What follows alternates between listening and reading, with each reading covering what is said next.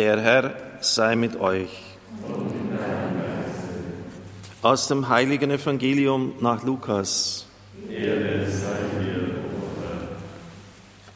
Als die Boten des Johannes weggegangen waren, begann Jesus zu der Menge über Johannes zu reden. Er sagte, was habt ihr denn sehen wollen, als ihr in die Wüste hinausgegangen seid?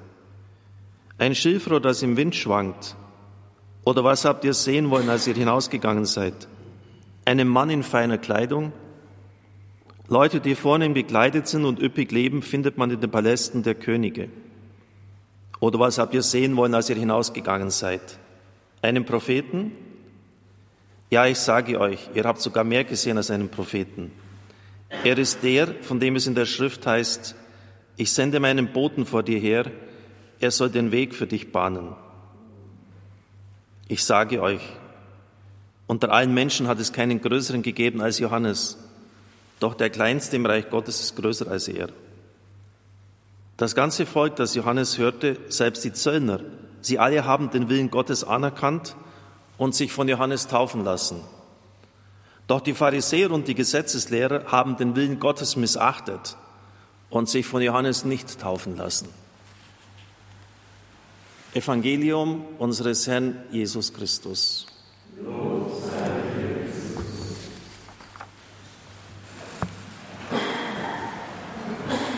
Liebe Gemeinde hier, liebe Zuhörer, Zuschauer, liebe Brüder und Schwestern im Herrn, Zeitgeist oder Geist der Zeit eine Predigtreihe, heute zehnter Teil schon. Ich komme vor wie Richard Kimball auf der Flucht, gefühlt die 1384. Reihe. Aber es ist mir wichtig, ähm, über dieses Thema zu sprechen, weil es um die Unterscheidung der Geister geht. Und für uns und für jeden Einzelnen, wie er sich positioniert und die Dinge sieht, nicht nur im Zusammenhang mit dem synodalen Weg, sondern ganz grundsätzlich. In den vergangenen Predigten bin ich auf das Kreuz und die Auferstehung des Herrn eingegangen. Beides war nicht anschlussfähig an die damalige Zeit und das damalige theologische Denken. Für Juden ein Ärgernis, für Heiden eine Torheit, ein Skandalum. Auch die Auferstehung Christi ist auf harten Widerstand gestoßen. Was will denn diese Saatkrähe? wurde der Apostel Paulus in Athen verspottet. Man hat an die Auferstehung des Geistes durchaus geglaubt, eine, ein Weiterleben aber nicht des Fleisches. Das Thema, was die meisten Menschen interessiert, ist die Sexualität. Wenn Sie bei Google Gott eingeben, da treffen Sie auf ein paar hundert Millionen Treffer und bei Sex, Porno, da sind Sie mit Milliarden dabei. Ganz vorne. Und jetzt schauen wir einfach mal bei diesem interessanten Punkt, was Jesus dazu lehrt. Zum Beispiel, die Unauflöslichkeit der Ehe. Da geht es ja richtig zur Sache. Das war schon sehr diskutiert bei Amoris Letizia und es ist jetzt auch wieder, zwar nicht direkt, aber doch auch bei einem Forum beim Synodalen Weg. Meine Kaplanszeit liegt schon lange zurück. Es war eine sehr gesegnete, gute. Ich erinnere mich an die erste Frage eines Jugendlichen. Wir hatten damals in St. Anton auch schon St. Anton ungefähr 30 Jugendgruppen. Da ging richtig noch die Post ab. Und ein Jugendlicher hat mir als erstens gefragt, er hat meinen römischen Kollarkragen gesehen, sind Sie konservativ? Oh wei, oh wei, da kommt einer mit geschlossenem Kragen daher. Also die Jugendlichen sind ja direkt und es ist ja gut. Die wollen gleich wissen, woran sie sind, welche Hausnummer hast du, wie schaut es bei dir aus, wie bist du aufgestellt. Und es ist klar, was er damit assoziiert hat. Konservativ ist verknöchert, ist rückwärtsgewandt, ist traditionell bis traditionalistisch, auf jeden Fall eines ganz bestimmt nicht auf dem Stand der Zeit. Progressiv dagegen ist gut, fortschrittlich, zukunftsgewandt, aufgeschlossen. Ja, ein bisschen schablonenartig, was ich hier wiedergebe, aber das kennen wir ja doch alle. Diese ganzen Diskussionen, diese billige Einsortierung in Schablonen, vor allem für Denkfaule. Weil dann haben wir die Leute in den Schubladen, dann weiß man, woran man ist. Aber das hat mich auf eine interessante Idee gebracht im Hinblick auf die Eheauffassung. War Jesus progressiv oder konservativ? Wie würden Sie die Frage beantworten? Klingt ein bisschen seltsam, überhaupt diese Kategorien an Christus heranzutragen. Er ist doch der Sohn Gottes. Er ruht am Herzen des Vaters. Er kennt sozusagen den Bauplan des Menschen. Er ist der Schöpfer. Die Worte, die er uns sagt, sind Worte, die Ewigkeitswert haben und auch aus der Ewigkeit kommen, in unsere Zeitlichkeit hinein. Es sind Grundgegebenheiten, die bleiben, egal wie Menschen das einsortieren, ob progressiv oder konservativ. Sie sind alt, weil sie aus der Ewigkeit Gottes herkommen und doch immer wieder neu. Jeder, der schon mal sich mit der Bibel beschäftigt hat, sich intensiv damit auseinandersetzt, hat diese Erfahrung gemacht. Das Wort Gottes ist immer wieder neu, lebendig. Es ist nicht auf eine Zeit limitiert, es spricht uns an. Es lebt ewig alt und ewig neu. Und es ist natürlich vor diesem Hintergrund wenig sinnvoll, die Worte Christi auf konservativ oder progressiv abzuklopfen. Aber man kann es doch tun, und zwar, wenn man das Umfeld der damaligen Theologie bedenkt. Die Pharisäer, die Schriftgelehrten, die hohen Priester hatten ja auch eine Theologie, ein theologisches Denken. Da gab es ja auch Schulrichtungen, unterschiedliche Meinungen. Und mit denen ist Jesus sehr wohl konfrontiert. Er musste sich dort positionieren. Deshalb immer auch die Fangfragen, die ihn gestellt werden. Aber wenn wir zunächst einmal so einen First View, einen ersten Blick auf das Verhalten des Herrn werfen, da meinen die meisten, der war progressiv, aber schon richtig. In der Bergpredigt sind die sechs Antithesen uns überliefert. Ihr habt gehört, dass gesagt worden ist, ich aber sage euch, das ganze Schwergewicht ruht auf seinem Ich. Und respektlos wischt er die Überlieferung der Alten vom Tisch. Obwohl er gesagt hat, ich bin gekommen zu erfüllen, macht er es doch trotzdem in vielen Punkten. Und das äußert sich dann in vielen einzelnen Details, in seiner Einstellung zum Sabbat gegenüber. Der Sabbat ist für den Menschen da und nicht der Mensch für den Sabbat. 39 Geh- und Verbote hatten die Leute damals aufgestellt, um den Sabbat zu schützen. Am Schluss kam Sklaverei für den Menschen heraus. Die ganzen Speisengebote, die Reinheitsvorschriften.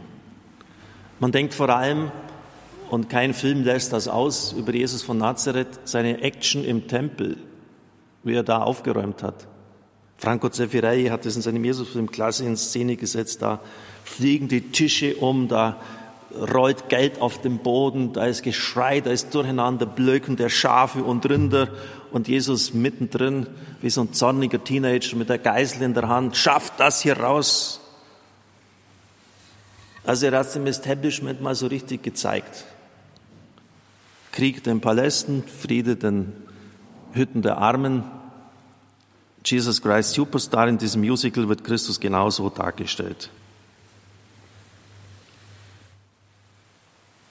Ja, vor ihm und all dem, was er sagt, verblasst alles, was bisher gewesen ist, so sehr es auch seine Bedeutung und seine Wichtigkeit hat, vom Alten Testament her gesehen. Jesus ist nicht konservativ, er ist geradezu revolutionär. Im Evangelium heißt es einmal, dass die Pharisäer, die Schriftgelehrten kamen, um ihm eine Frage zu stellen. Ist es erlaubt, dass der Mann seine Frau aus der Ehe entlassen kann? Damit wollten sie ihm eine Falle stellen. Haben Sie schon mal überlegt, worin diese Falle bestand? Das ist doch eigenartig. Was, was meinen die eigentlich?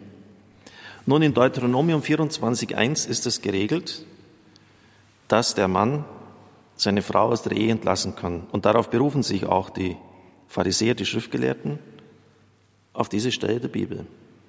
Und damals gab es zwei Schulen, es gab zwei grundsätzliche Richtungen, die repräsentiert wurde durch die Gelehrten Shammai und Hillel. Shammai vertrat die Auffassung, ja, man darf die Frau entlassen bei Ehebruch, ansteckender Krankheit Geisteskrankheit und Kinderlosigkeit.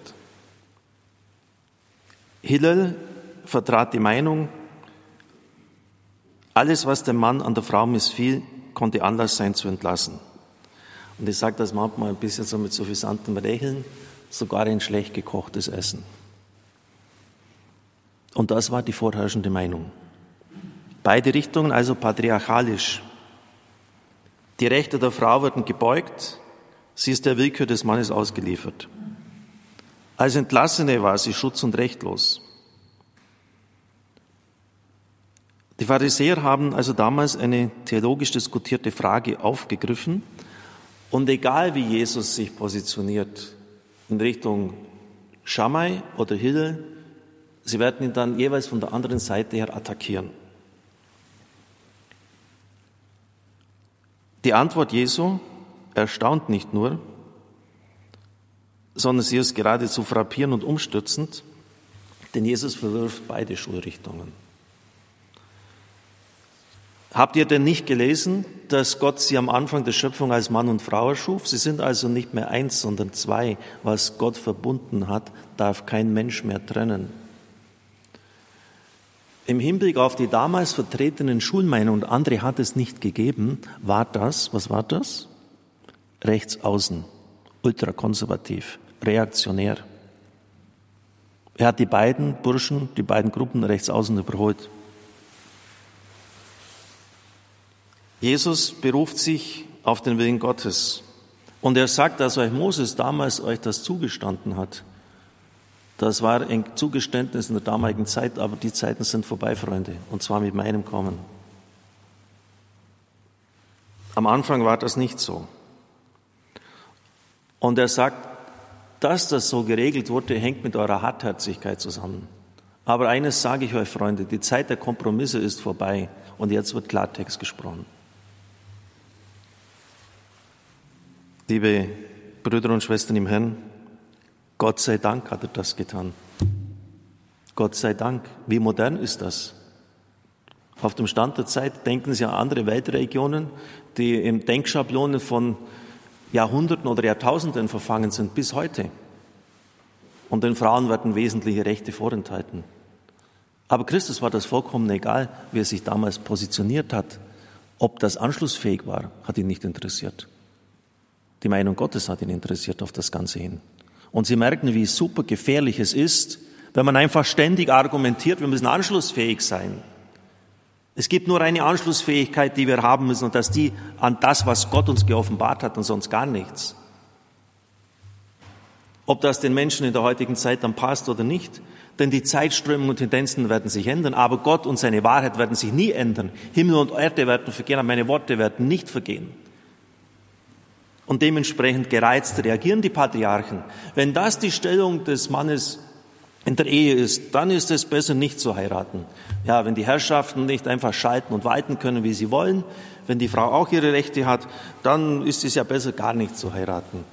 So schlagen die Patriarchen zurück. Sie haben genau verstanden, worum es da geht. Denn Christus legt sogar eine Schippe drauf.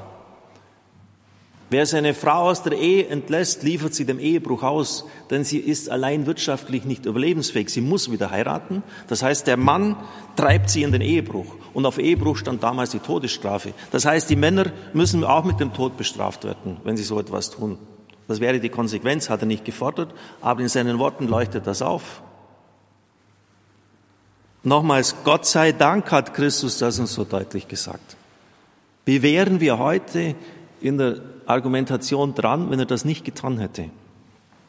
Aber das war damals in keinster Weise, auch nur ansatzweise anschlussfähig und gesellschaftlich akzeptiert, was er gesagt hat.